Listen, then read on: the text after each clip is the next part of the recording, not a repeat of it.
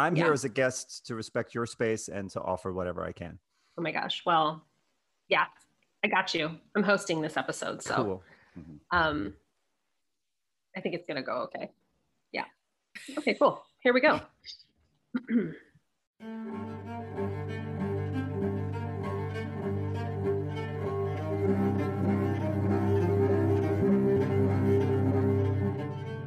Hello, and welcome to Murder Husbands, an episode by episode deep dive appreciation of the Bryan Fuller created series Hannibal, based on characters from the novels by Thomas Harris.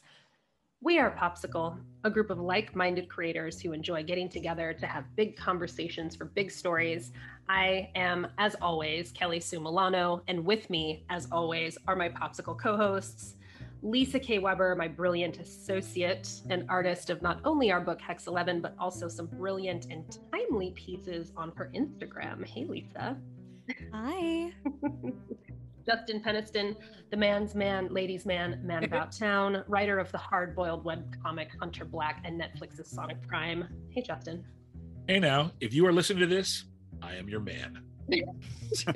oh, Lord. Claire Thorne, the most unexpected hobbyist around. She is the creator of geeky cross stitch patterns and author of a geek's guide to cross stitch journeys in space. Dun dun dun. Hi, Kelly Sue. And of course, Phillip Kelly, the one and only procurer of pajama pants, creator of mind bending TikTok dances, actor, comedian, writer. At dad. I only have three pajama pants, so if people want to give to my Venmo, I will be happy to buy more to dance with. I love it. Um, and this is a very special episode of Murder Husbands because we have our very first guest with us today, the inimitable Julian Mark Walker. Julian is a co host of the truly remarkable Conspirituality podcast. He has also been a body worker and yoga teacher for 27 years, best yoga class in Los Angeles I by like it. far. I like it. He's also got years of study in psychology and science and is here to share his insights on Hannibal through this lens. Welcome, Julian. Delighted, delighted to be here with you. Thanks for having me. Yay. Thank you for being here with us. Yay. Yeah. Yes, we're so excited. So Hmm. before we dive into discussion, Phillip and Claire will take us through a quick recap of this week's episode, one of my absolute favorites, Sorbet. When the BAU investigates a murder involving organ removal, Jack believes that the Chesapeake Ripper may have resurfaced. How many times has he resurfaced now? But Will determines that the victim's murder is the result of an illegal organ harvesting accident. Hannibal attends the opera and runs into a disgruntled former dinner party guest and Franklin, a current patient. The latter becomes a topic of conversation in Hannibal's own therapy sessions with his haughty psychiatrist, Bedelia du Maurier. Oh, Gillian Anderson. Yay. the former becomes inspiration for A new series of murders as the BAU questioning their harvesting theories about the recent murders, while their work leads them to a very troubled EMT medical student who steals ambulances and practices on unsuspecting people. The questions of Miriam Lass and the Chesapeake Ripper remain. The episode closes with Hannibal preparing a tremendous feast and warning all of his highbrow guests. Nothing here is vegetarian. Mm-mm. Nothing is vegetarian in that feast. Um, this or is- or ever. This is such a unique episode because we don't have our usual murder tableau. Um, and there's a lot of just different things going on. This really seemed felt like a checkpoint episode for me. Um, one of those being is that we got our first glimpses of Hannibal as a predator in the last episode. And up until now, he's really come across as a really supportive, professional kind of part of the team. He's been compassionate, attentive, really helpful. Um, he's a source of stability for Will. He's actively seducing Alana. He's guiding Jack through the experience of the impending death of his wife. But here we finally see him as a hunter and a killer, and finally, a very generous Hannibal because he creates this massive feast. Um, and I think this is really interesting the way that they set him up for us as an audience to really kind of fall in love with him at the top and see him as a soft, gentle guy before really driving it home in this episode. How has the subtle yet deeply brilliant unfolding of this character affected you? And I want to start with Julian because Mm. he's going to be talking to us about trauma, mythology, how they go together. um, and the psychology of all of it. So, Julian, what do you think? Yeah, I mean, for me, because of my the lens through which I look at things, the whole show is about psychology. The whole Hannibal universe is about psychology, right? Hmm. This episode is is about psychology. It's about psychotherapy, right? Mhm. So essentially, it's like uh, uh, a series of one-on-one psychological conversations. Uh, interspersed with Hannibal planning his dinner party, selecting victims that match recipes, and then killing and cooking people before he Right. serves the food. Um, I thought that just just briefly here, um, the initial conversation right after they have found the the that the dead body, Mm. uh, in which Will Graham is basically saying, "No, this is not Hannibal's mo," and Jack Crawford says to him, "How do you see the Ripper?" And he says uh, that he's he's one of those pitiful, pitiful things, born in a hospital, uh, who they don't think will survive. They don't even bother putting him on a machine, but he does Mhm. survive, and he looks to everyone to be normal, but he's Mhm. not. And that to me is sort of the entryway into what I'm fascinated with is which is trauma and how extreme trauma can elicit extreme coping mechanisms and a fractured sense of self that appears one way to the world, as we'll hear later, uh, that you're in a person, uh, a, a very well tailored person suit, uh, but actually on the inside is something much more uh, primordial and terrifying. Mhm. Man, I'm, I'm so glad you you um, called out that line of dialogue because it's so beautiful. It's so beautifully delivered, and it's just, yeah. This this whole episode really felt like this really beautiful deep dive into Hannibal, Mhm. um, and particularly in his conversations with um, Bedelia about friendship and loneliness which like we haven't really been given to understand that he necessarily feels those things that he feels bonds to people Mhm. in this way but i feel like you know we're kind of we have kind of been leading up to this point where it's like um he is starting to find will more and more interestinger than he thought he would be Definitely. And um Mhm. you know in in the way he talks with franklin and franklin wanting to be friends with him and him being like oh no that's not what we're doing here but he's still insisting on like having this relationship with bedelia and deepening a Mhm. relationship with will that um yeah it's all just it's all just fascinating so even as he's doing these monstrous things they are actually making me feel for him and relate to him Mhm. in It's interesting ways. that you would bring this up, Lisa, because I think that this episode is really the first time that we start to see the string that he has formed with Will in the moments when he realizes that Will is not coming for the appointment. And he checks the book again and he looks at the phone and he's starting, Mhm. you sort of start to see him feel this rejection and sadness and you know i mean i've done this in my years of dating when it's like oh wow they're really not going to call right? Mm-hmm. It's that moment and getting to even it's very it's so brief you know they don't spend a lot of time there but getting to see this side of hannibal is so amazing yeah julian I'd love to add something here. Sorry if I'm interrupting, Please. but but those No. back-to-back therapy sessions are absolutely fascinating. And in, in psychological terms, which some of you might know, we're talking about transference, about the what the what the patient projects onto the therapist. And and Mhm. it's actually very reminiscent of the first season of Sopranos, where Tony Mhm. Soprano's going to therapy and he's falling in love with the therapist and he's throwing money at the therapist and calling her a whore because she doesn't want to because she doesn't want to reciprocate his feelings. I have to spend money to get my time with you, right? And it's classic transference stuff where the therapist is so there for you and so neutral, so, you know, at, in, in the best uh, incarnation of that, that that all of those fantasies come into play. And so we see uh, Hannibal dealing with that with Franklin, and then we see him go to Bedelia, and he's actually dressed down, and he's co- combed his hair very neatly, and then in the in next scene he's back in his flamboyant clothing with his hair in his face, and he's with Will, and it's clear that it's in sequence because they talk about having had a glass of wine. So I thought that was really Mhm. fascinating, all about these relational complexities, and then of Mhm. course the rejection from Will. And so he has to go and give pursuit and, and then find Will in that dissociated kind of fantasy state. Fascinating. Mhm.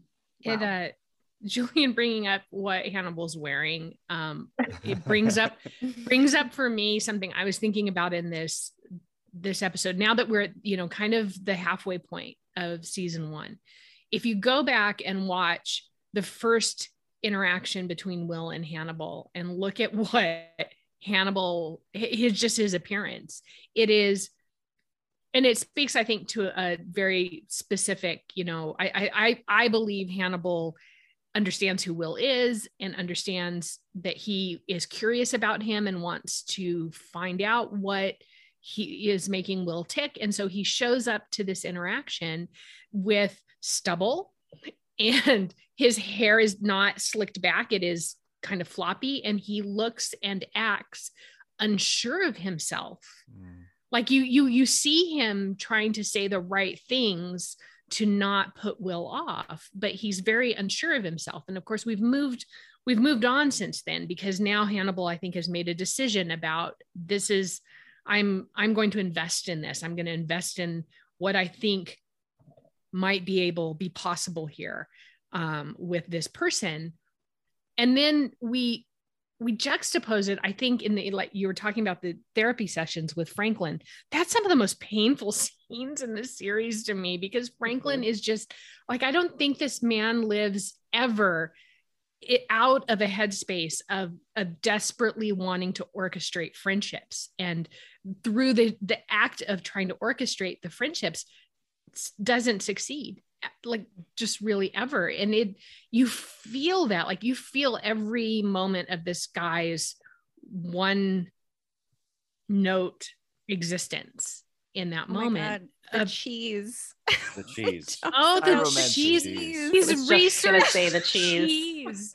The, he's Michael... been yeah stalking hannibal to cheese stores and then researching cheese history and it's uh, the, but I feel it. I feel that a lot. I I it's it's amazing and and and setting it up next to Hannibal who is m- so much more sophisticated um but kind of essentially doing the same thing but you know in a very murdery um way which is fine.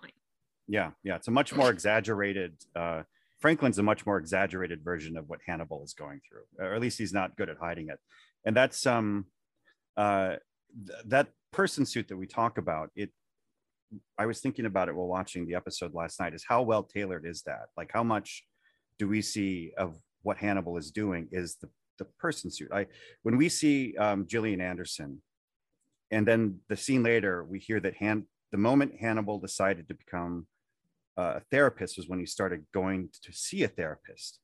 Was that so that he could emulate what a therapist would be like? Because you see in his mannerisms a lot of Gillian Anderson's mannerisms, the sort of straight, the sort of very well uh, dressed, um, very classic. Like he's already taken on a lot of who Gillian Anderson is to be his own therapist. Like what I, I don't I after seeing that scene, I don't feel like this was always Hannibal Lecter's persona, is the one that we're mm. seeing right now. I feel mm-hmm. like this is a very hmm. specific mm. suit that he's put on to be a therapist.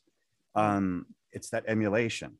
But there are moments in this episode, like when Hannibal uh, uh, brings out the bottle of beer that's been mm-hmm. put in a wine, where there's genuine excitement that he's sharing this with her.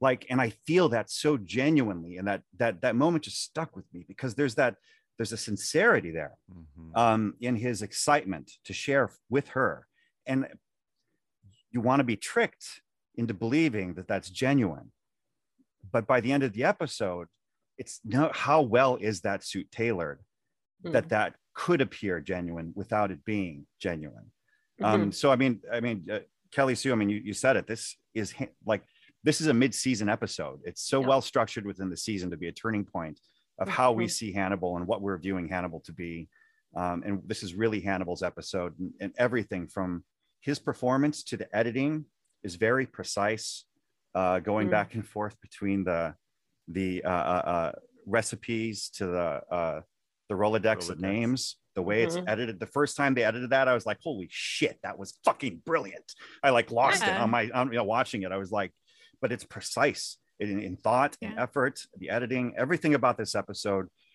puts us in from the pull up through the the throat of the opera singer to the zoom in on his ear and and a shot of him crying, but it's lit differently. So is that not real? Is it how he wants to feel, but he can't feel? Like there are so many things in this episode that are tricky in that element of how much of a person suit is this.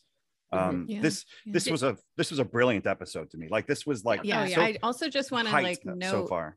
Yeah. yeah yeah i also just want to note like the um that like you know this being an episode that's really all about hannibal that's really kind of Mm. like digging into hannibal more and like his kind of playing around with these like connections with people is Mm. also i mean i think it's the first time he slips just enough for will in the in the final moments to Yeah. see him like in the back of the ambulance and start Mhm. maybe putting Yeah. things together and become suspicious. Like the way Will looks at Hannibal in the ambulance, first of Mhm. all, whew, Wow. Fiery. Yeah. Yeah, Well, you, you have to think that, you have to Yeah, think that Will is running his little, you know, mindscape thing Uh-huh. to yeah. some degree. Yeah, absolutely. Yeah. Well, and the way that Hannibal looks back at him. Lisa is getting dangerously close to clearing me there with that. Ooh. Uh oh. Uh, Justin, let's hear it. I'll, I'll stop. Well, I mean, you know, the, the, the point has been made several times that this is a mid-season episode. And more than that, this is the mid-season episode. Mhm. This is the very midpoint of the season. hmm And the midpoint of a story is when the stakes change, when the nature of the story changes, when the hero discovers something that changes what, what his or her goals are. hmm Um, and indeed, it's at the very midpoint of the episode that we are truly treated to Hannibal as predator, to Hannibal as the Chesapeake killer. The midpoint of the episode happens like almost exactly at the point that he starts going through that Rolodex and you know chopping shit up. Yeah. It's you know, and so heretofore, we've had a show that is about Hannibal the manipulator. hmm And even though we've been aware that Hannibal is killing, until last episode, we didn't really have it on screen. Mm. We weren't really treated to, I mean, they were Yeah. talking about the Chesapeake Killer for a little while before they actually confirmed that it was Hannibal. hmm Um, but here, our entire perception of Hannibal changes. Mm. You know, as you say, we are now where you know before we saw him as a manipulator, now we see him as a hunter and killer of people, Yeah. and we also see why. Now we know, you know, Phil asked the question, you know, are Hannibal's tears in the concert hall are they genuine, or is that Mm. just his person suit? hmm Um, and the thing about Hannibal is Hannibal is an aesthete. Hannibal, Mhm. he really, we have seen him take genuine pleasure in, you know, stimulation of his senses, particularly through food when he's alone, you know, and Mhm. it's not a huge stretch to think that he can be moved by art in ways that he cannot be moved by people. Sure. hmm But the question remains because Hannibal was being watched in that moment and he knew he was being watched. Well, and I think that's the key element is that we we can't enjoy this story. We can't be invested in the story. That's the right word, unless we are led to believe that Hannibal has some ability to have honest somethings Feeling. emotions mm-hmm. you know right but we also have to with all of the other characters as well we have to measure the degree to which we think that is honest or not um, and we're never going to know. That that's the Uh-huh. incessant part of the hannibal character is you never really can trust at any moment. He i think he definitely does like you know justin says has those moments in and of himself by himself. How many of those are really i mean even by himself how many of those are really truly honest or just Mm. part of a construct that he's built for himself over time? Hmm uh, you know how I, I don't know um Yeah. before we leave this question can i just um talk about how the the whole menu building scene, you know, going through the Rolodex and the, the menu cards. I have a hard time getting like mac and cheese and like chicken nuggets sometimes, like put on my table at night. Like Mhm. how how much more like how much time does it take to put together a like probably seven or whatever course meal but also have to butcher and you know like kill and butcher all of the things that you you have to do? And you're you're pretty much by yourself for most of that work. I mean you're not you can't bring in the catering crew to help him butcher the the stuff. So i just want to give a shout out to hannibal's time management skills mm-hmm. because that seems impossible but Well, I also am not use of a spreadsheet. I'm not giving him any kudos because I'm also like this. Um, you don't have a toddler.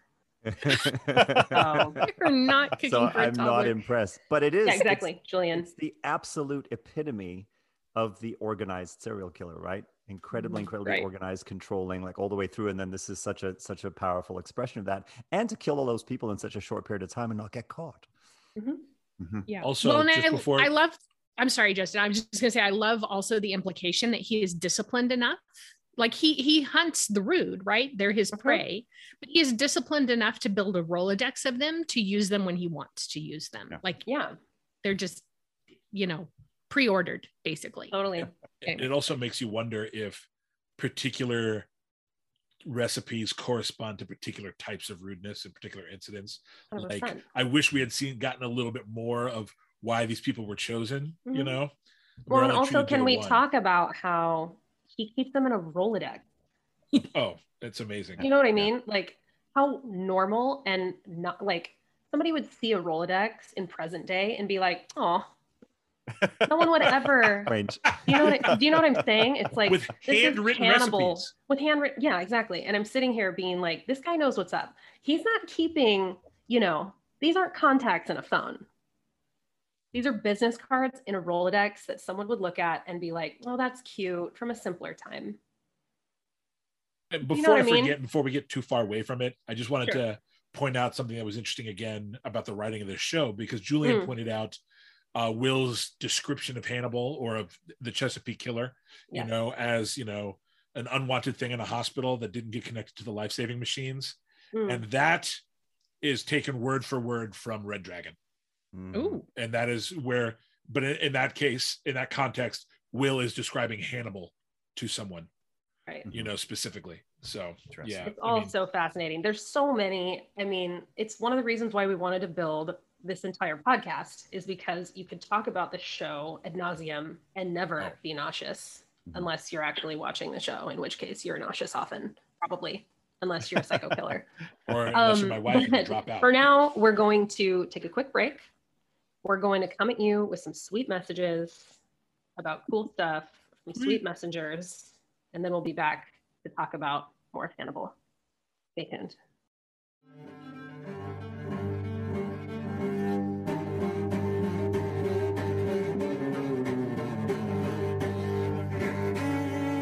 Welcome back. We are continuing our discussion alongside our wonderful guest, Julian. Um, and we were just discussing how this is really a deep dive into Hannibal as the mid-season episode into this character. But as we are lifting the veil on Hannibal, um, there's also a lot to be said about what we're learning about the surrounding characters as well.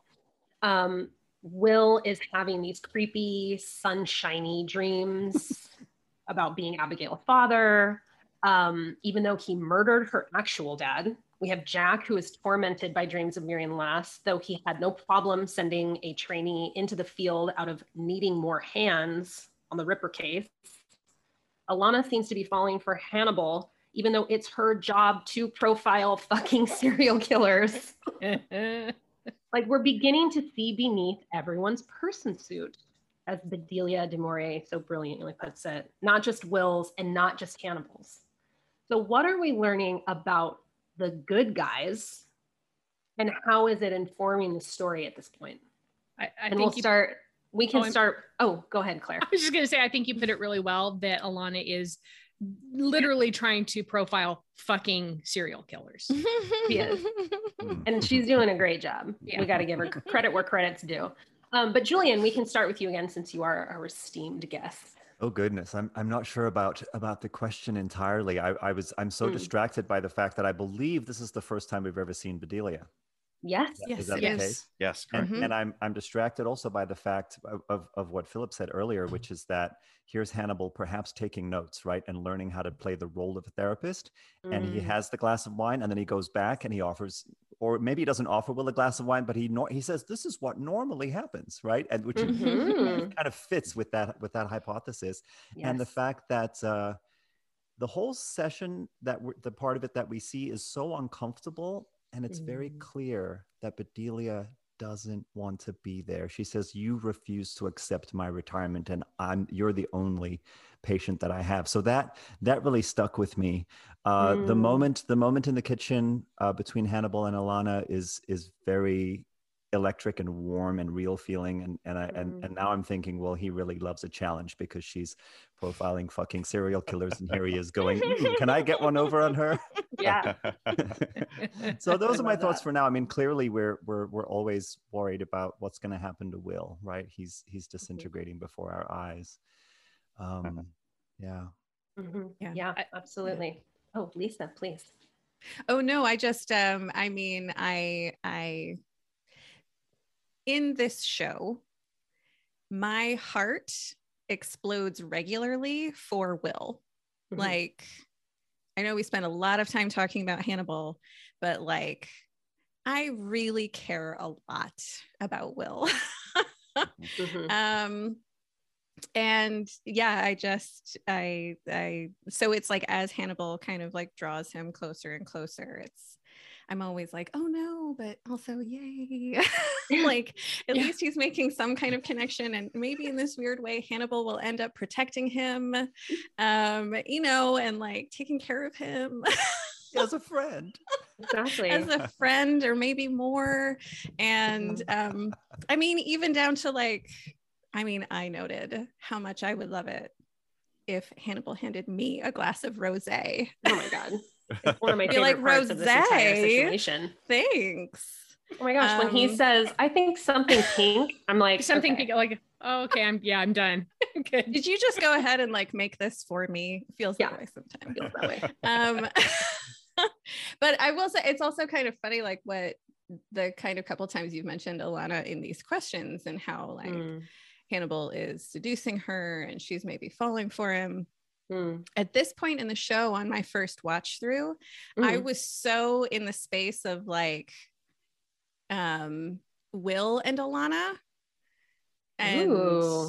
Mhm. going in that direction that i always saw these kind of early moments of her and hannibal as just like Mm. flirting Mm. um not that it was necessarily like an active pursuit or that she was necessarily like oh like fall in love with hannibal um oh that that was my alana reading i think justin's is still better Well, um, it- but it's but i i mean i only just kind of like I, but it, that's that's I mean that's the nature of the show is that it's like Mm. we can see all of these events play out in different ways and yeah. see the characters relate to each other in different ways based on our own experiences Mm, mhm. and um so i don't know as far as like seeing behind everyone's person suit it's it's good this is the point in the show where we really should be starting to see the humanity yeah. behind the person suits you know Mhm. because we call these person suits but it's like on the inside that's where the real human is so Right. it's it's it's we're at a perfect point to start seeing all of these things right now we're, we're, Absolutely. we're talking about Alana and whether or not she should be savvy about who Hannibal is. And I think it's interesting to remember that she's known him the longest Mhm. of anybody in the story. And I don't know exactly what that means, but they clearly have a, a professional, um, Mhm. more than a professional friendship that has developed. So there's a lot of work that Hannibal has he, he's been willing to invest a connection with her Mhm. in a connection with her for a considerable period of time and I, I think that's interesting. Um I want I want to go back to what Phillip was saying a little bit about um, Hannibal learning how to be present himself as a psychiatrist from Bedelia Mm. in a way because I this episode in the introduction of Gillian Anderson, which just a blows my um, mind to begin with. Gillian Anderson, I just so satisfying that she's in this series. I love it. Um, but I like like we've said, she's she doesn't she she's retired, quote unquote. She doesn't want Hannibal to be there, like Julian said, and Mhm. yet they're meeting in her home and her the her presentation of herself in her own home is one of just pristine uh it, it's just flawless. And it is it is you know not business casual flawless. It is it is like right up there. And i i can't help but wonder number one we're, we're led to wonder okay where where and how does their relationship start Mhm. how much does she know about Hannibal? She's his therapist. That would Mhm. imply that she knows everything that he's willing to divulge to her. Mm. Um, she's clearly connected to him in a way that she doesn't feel she can say no to him, right? Mhm. Like, and there's so many vibes being given off in the middle of Right. that. I don't, I wonder that whether or not her way of presenting herself in these therapy sessions with him is a Mhm. way of matching what he brings what she knows of Hmm. him and and Yeah. kind of an armor that she puts on in order to be as inscrutable as possible Mm. in front of him Mhm. knowing that if she's not he's going to use well he is anyway right like Yeah. It, it's an attempt to have some sort of defense against something that you can't have any defenses against in a way but Well, i don't let, know Let me ask you this. What circumstance can you think of where your client can defy your decision to retire? Can you think of any circumstance under which you would do that other than being scared of someone? Mhm. Do you know what I mean? Like, I feel Yeah. like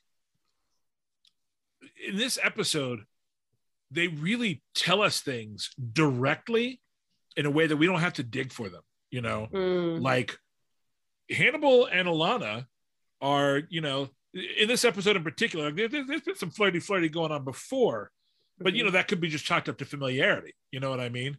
But now, like, there's talk of affairs. Mhm. Mhm. And the question is asked, he why haven't we done brews this a before? specific beer for her and Mhm. says it's your reserve. Yeah. But That's not something you just do for anybody. no, it's not. but why is he doing it for her and why now? I mean, the, the question is straight up asked. Yeah. Why haven't we done this before? And I think the answer is given in the same conversation. Maybe it's because you and Will have shown interest in each other. And you share a pathology. Yeah, you know, like Mm, he's mhm. basically straight up saying, "What's Will's is mine." You know, Yeah. like you know, I'm going to take this. You know, and Aren't they both kind of his therapist? Yes. yeah Yeah. on a certain level, in a yeah. way yeah So yeah, it's weird. It's like the parents. And Mhm. uh, Mhm. this Ooh, episode, it's like the parents. Incestuous parents. And, and this episode, especially once Kelly Sue says, you know, even though she profiles fucking serial killers, it kind of reveals to me that that Alana's defining trait is that of all the characters on the show, she's the one who never thinks she's wrong. Mhm. right It never Mhm. occurs to her that she's wrong. Mhm. Yeah. And once And I again, props to Hannibal's time management skills because not only is he butchering seven for seven course meals, but now he's brewing beer for Alana. Like, The vast majority of time in brewing is just spent with something in a barrel. Waiting. He's Yeah. yeah, he's you know. And I He think we pro- can he go out on a limb and say that he probably wasn't planning Well, to do that yeah. for her. and I, I say that I say that humorously, but once again, Mhm. think about the the preparation and intention that Right. that says about Hannibal. If he's if Mhm. he is creating a or, or fostering a a purposeful relationship with Alana Mm. for an end goal, Mhm. he he's you know he's got a brewing schedule that goes with it. It's amazing. to me. totally. Mhm. Yeah. I mean, Um, he does straight listen, out say to Alana.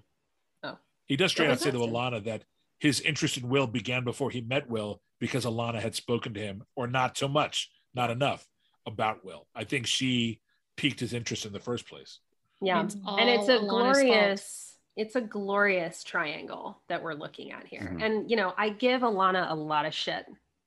But I want to take the time to say if I was in her position and Will is coming at me from the left and Hannibal is coming at me from the right, I probably would forget whatever the fuck I went to school for. It's fair.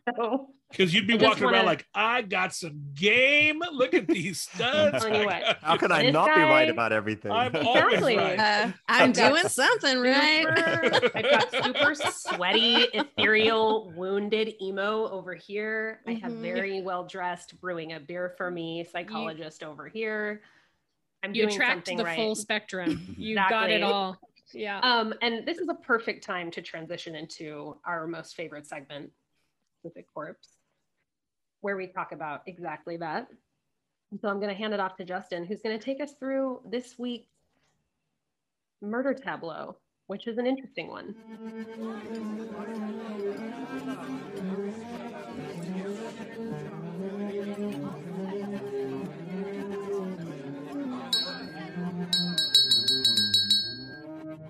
Well, this was one of the more challenging ones for me, you know, um, Mhm. in that we're not really treated to an in your face tableau the way we are some of the others, like, you know, the Wound Man or, um, or the Field Kabuki. Yeah. Um, we do, when we see, okay, so we're only reading, Hannibal in this episode goes through a series of murders to set up his dinner party. Um, and it's kind of interesting that you know, on some level, you're forced to ask, does he go on crime sprees because, you know, some, you know, Audrey from Little Shop of Horrors asks him to throw a dinner party? Is that is that what sets off, you know? One of the donors at the opera.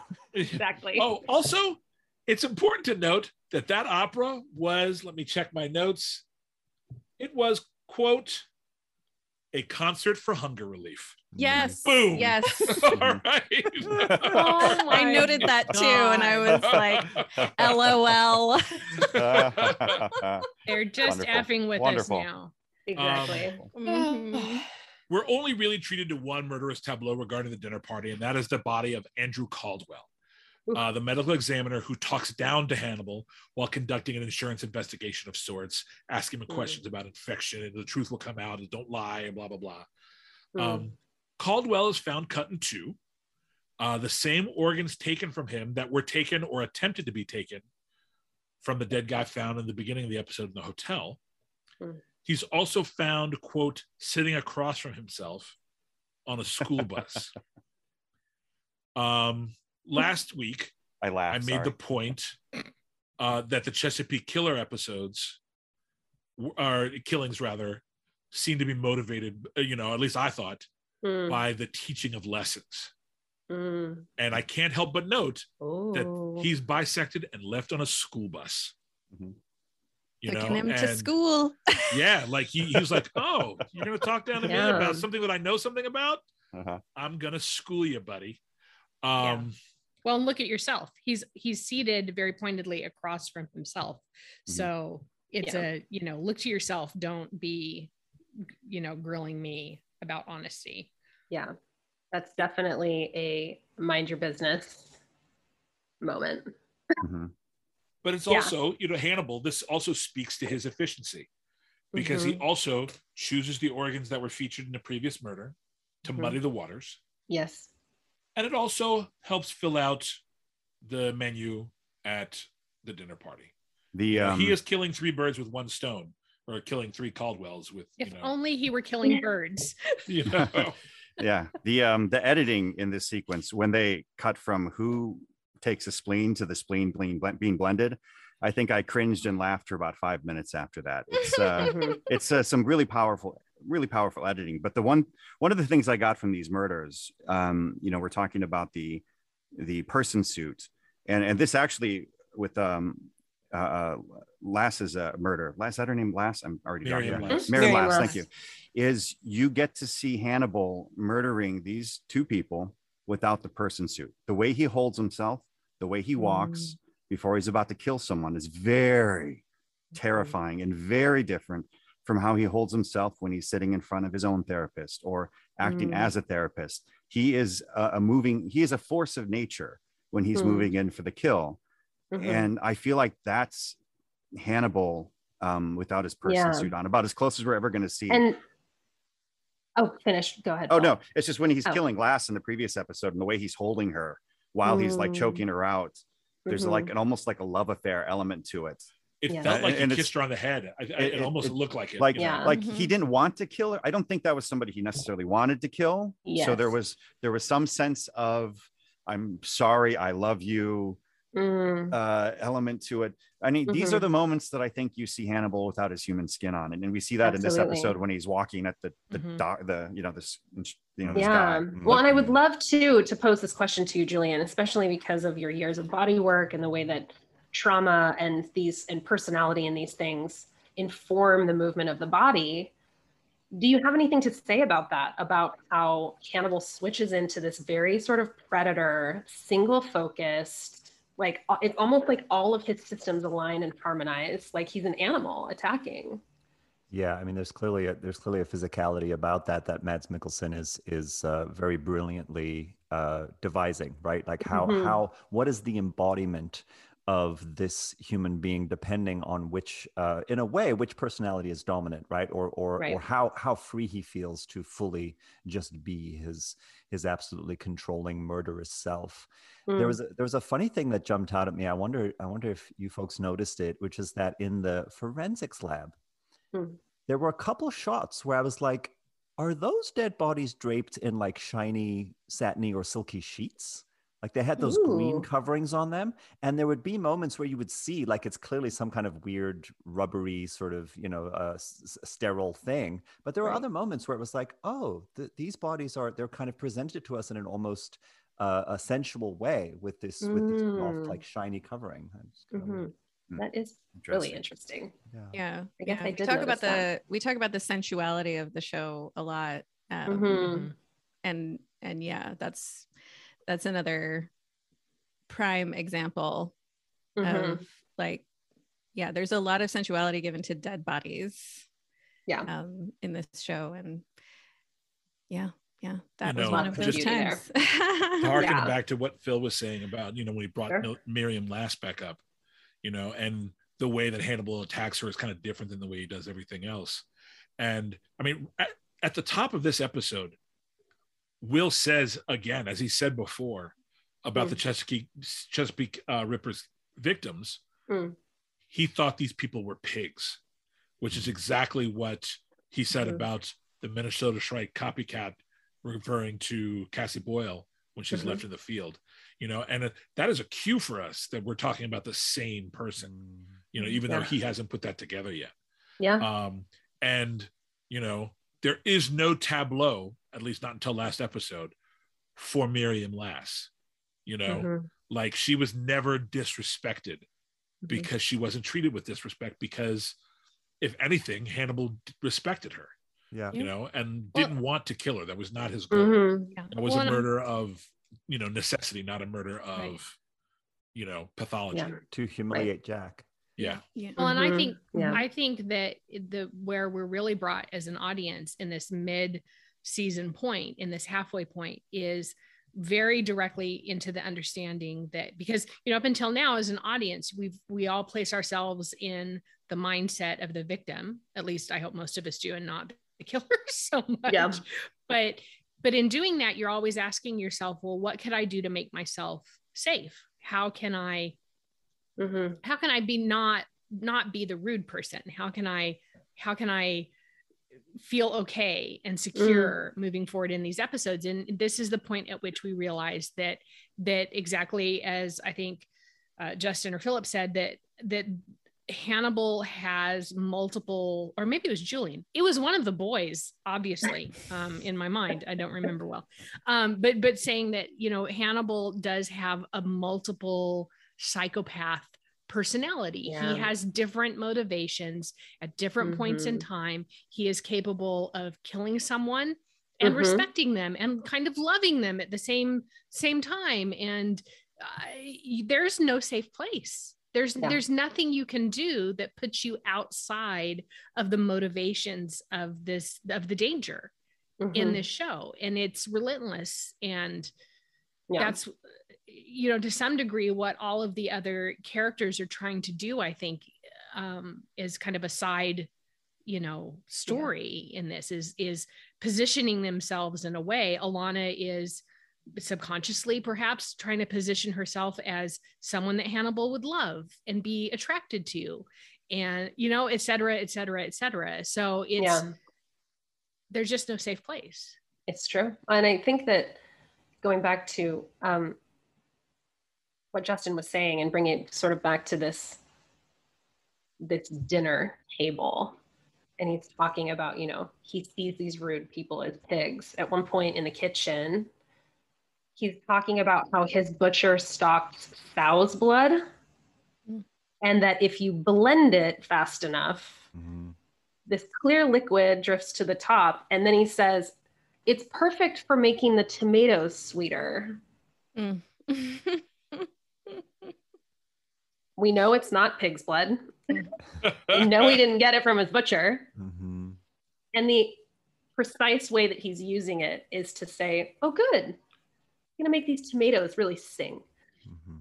um, and it was just one of those moments for me watching this show where I'm like, they so brilliantly show how deranged this person is. In so glad you a mentioned that moment oh yeah, because that moment is it's it's a perfect sorry it's it's it's a perfect companion piece to the moment with Alana. Mhm. It's in the kitchen. He's excited. I think he's maybe wearing the same red shirt, or I'm, I might be Yes. about that. And he's having a- moment with each of them in which he's sort of almost a little Yeah. bit more openly sharing his excitement and bonding with them because he's talking to Will. Yeah. Sorry. No, it's, Uh, and I you're, mean- you're entirely correct. And- and I- and I love for that- same reason. Go ahead. I love that point too, just because it's like it is this connective power of food, right? Like Mhm. when people gather, they tend to gather in a kitchen. Mm. And like when people eat together, it's this it's this bonding ritual.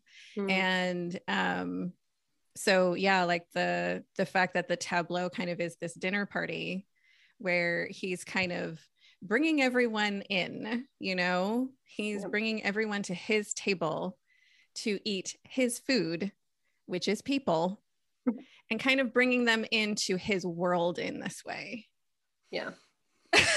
and Alana is seated right next to him at that table. Everybody else is faceless, clapping, Mhm. right? Mhm. But then they do the wide shot and she's Right there. right there. So you're like, spot. Yeah. this is all perfectly I, I do. orchestrated. I do want to quick take note, make note of the. uh He does have like a maid helping him, and Yeah. she's Yeah. dressed in that. Oh, she's a, she's For a a sous moment. chef, I think. She's, yeah, she's Yeah, okay. I, Or a I wasn't cook, sure. yeah. She was dressed as in like that sort of classic white and black. Yep. So I yeah, didn't, but I didn't yeah, know exactly she was what a, she was. she was but- kitchen help. She was Yeah, kitchen either help. a sous chef or a prep Yeah. cook. Yeah. I thought it was very Mhm. He interesting that he ended does up bring putting people that- in to help.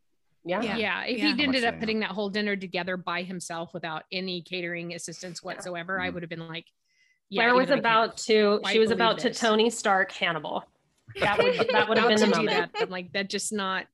And we, it, we, yeah. we can't have that because she's pretty much Tony Stark's Jack. We and we can't have two Tonys in one show. We can't. It's We enough. really can't. Um, so beautiful mid-season episode, such beautiful discussion. Um, and now we're gonna turn it over to Lisa to talk to us about her recommendations, which is something we do every episode. Um, if people enjoyed sorbet, Lisa, what might they also enjoy? Froyo. Tasty Oh. gelato. I was hoping y'all were gonna pick that one up. um no i um i have been going down the path lately of existential vampires in fiction Ooh. um it all started with the announcement that um the vampire chronicles were going to be turned into a tv show and i was like wow Mm. i haven't read those books in like Forever. so many Yeah. years i was in high school the last time i read them so i was like well let me read those again as an adult and oh my god I'm obsessed. They're still so good, but good I in a love different way because I'm a grown ass woman now. Um, and so it like, so to kind of like go into this, you know, I mean, vampires also eat people. um, but so, I mean, first of all, Vampire Chronicles, awesome. Do it. If you haven't done it, do it. All the books are fantastic. Um, and there's even a Bryan Fuller connection in that there's like this lore of him as a teenager tracking down Anne Rice's home phone number and um, calling her to pitch his idea for an interview with a vampire movie. And they talked for like two hours, and she ended up Wow. putting him in touch with her agent. Amazing. so, Bryan Fuller's also a fan of Vampire Chronicles, if that means anything to you. Amazing. Um, but then, I mean, just kind of being on this existential vampire tip, I recently rewatched the movie. Um, it's a Jim Jarmusch movie from a handful of years ago called Only Lovers Left Alive. Hmm. Um, It has, um, it stars Tilda Swinton and Tom Hiddleston as a couple of ancient vampires who are dealing with like their own impending doom. And um, it kind of dovetails nicely with the whole thing. We're mostly taking place in Detroit, this dying city. Hmm. Um, and it's just beautiful. It's Wow. a beautiful, beautiful movie about pretty vampires that are sad and tortured. And my favorite kinds. Mine too. So those Beautiful are my those are my vampire recommendations. I love it. I love it. I totally thought you were going to go the route of interview with the vampire. Did you see they just the- cast Grey Worm from Game of Thrones Yes, as Louis? he's Yep. going to be great. He's Yep. going to be great. Very I was stoked to Excellent see that. casting. I was stoked to see that.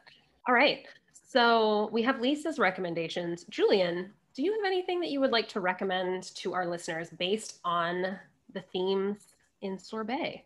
I would say the two things that I'm that I am most excited to recommend are the movie The Cell, if you've never seen it, the Tarsem Ooh. Tarsem Singh, I Yeah. believe his Yeah. first film, Yes. because it matches so well with the book, his second film. Uh, Mhm. Was The Fall the first one? Yes. Yeah, the fall is the first, which is I'm also so in love with The Fall. Yeah. Um, I love it too. But it, it pairs so perfectly with my favorite book of all time, which is called The Inner World of Trauma, which is a sort of Jungian Mm. meets object relations uh, masterpiece about exactly the Mm. sorts of things that we've been discussing. So, The Inner World of Trauma by Donald Kalsched and The Fall. In the fall. Oh, all beautiful. Did I say The I Fall? love I said the Tarsem. fall, you meant the Cell. cell. Sorry, the Cell. cell. The Cell, yeah, just because it fits so well with all of this. Yeah. It really does. Yeah. for real. Beautiful. Also, beautiful recommendations. I'm going to check out all of these because I have not read Vampire Chronicles. Though I've seen The Cell, I will definitely um, hit up that book too, for sure. Mhm. Um, beautiful recommendations for a beautiful episode and a beautiful discussion about this beautiful show. Um, that brings us to the end of our time together. And before we end, I want to say a very special thanks to Julian for joining us. Thank Um, you, Julian. Yes. My pleasure. So How. Thank you for how being much here. fun. Oh my goodness, Oh. how much do I owe you? Oh my goodness. Well, we will definitely need to have you back on. And Oh, Yes. absolutely. So for sure, check out Julian's podcast, Conspirituality. It is amazing. They are doing incredible work out here, and also a lot of really fascinating, um, just psychological ideas and discussion there. Very, very, very aligned with kind of what we do here on this show in a way. Um, is where else clearly can gonna need- listeners? Phillip is uh, definitely going to need Julian back on as we get Yeah. closer to the end of the series because he's going to need some. Going to need that support. help, I He's think. going to need that support. Um, where else can our listeners connect with you, Julian? Well, conspirituality.net is, is the podcast website. I have a website for all things sort of more yoga and mind body related, which is julianwalkeryoga.com. And I'm on all the social things. Woohoo! Yeah. Awesome. Um, you can listen to our other podcasts, both with Fanbase Weekly and right here, POPSKL, on Spotify, Apple, and where all podcasts are found. Please subscribe and give us a follow at POPSKL Pod on all social media platforms and sign up for our free newsletter at popsklpod.com. That is P O P S K L P O D. And let's see where we can find everybody else that's here. Phil, where can we find you? I am at Phillip Creates everywhere. Uh, help me buy some new pajama bottoms. Fantastic. Justin. Uh, I post a new page in my hardboiled fantasy webcomic Hunter Black every Monday, Wednesday, and Friday at hunterblackcomics.com.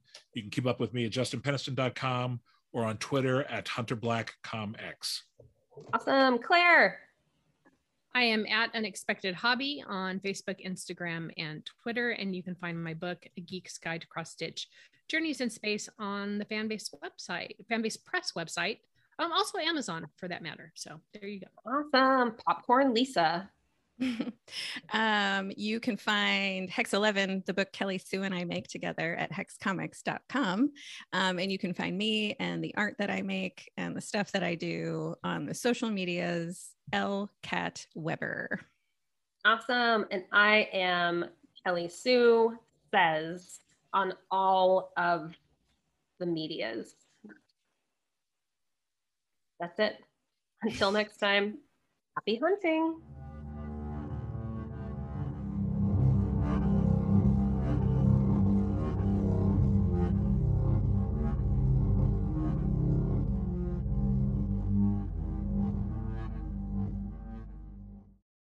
This has been a POPSKL Podcast production.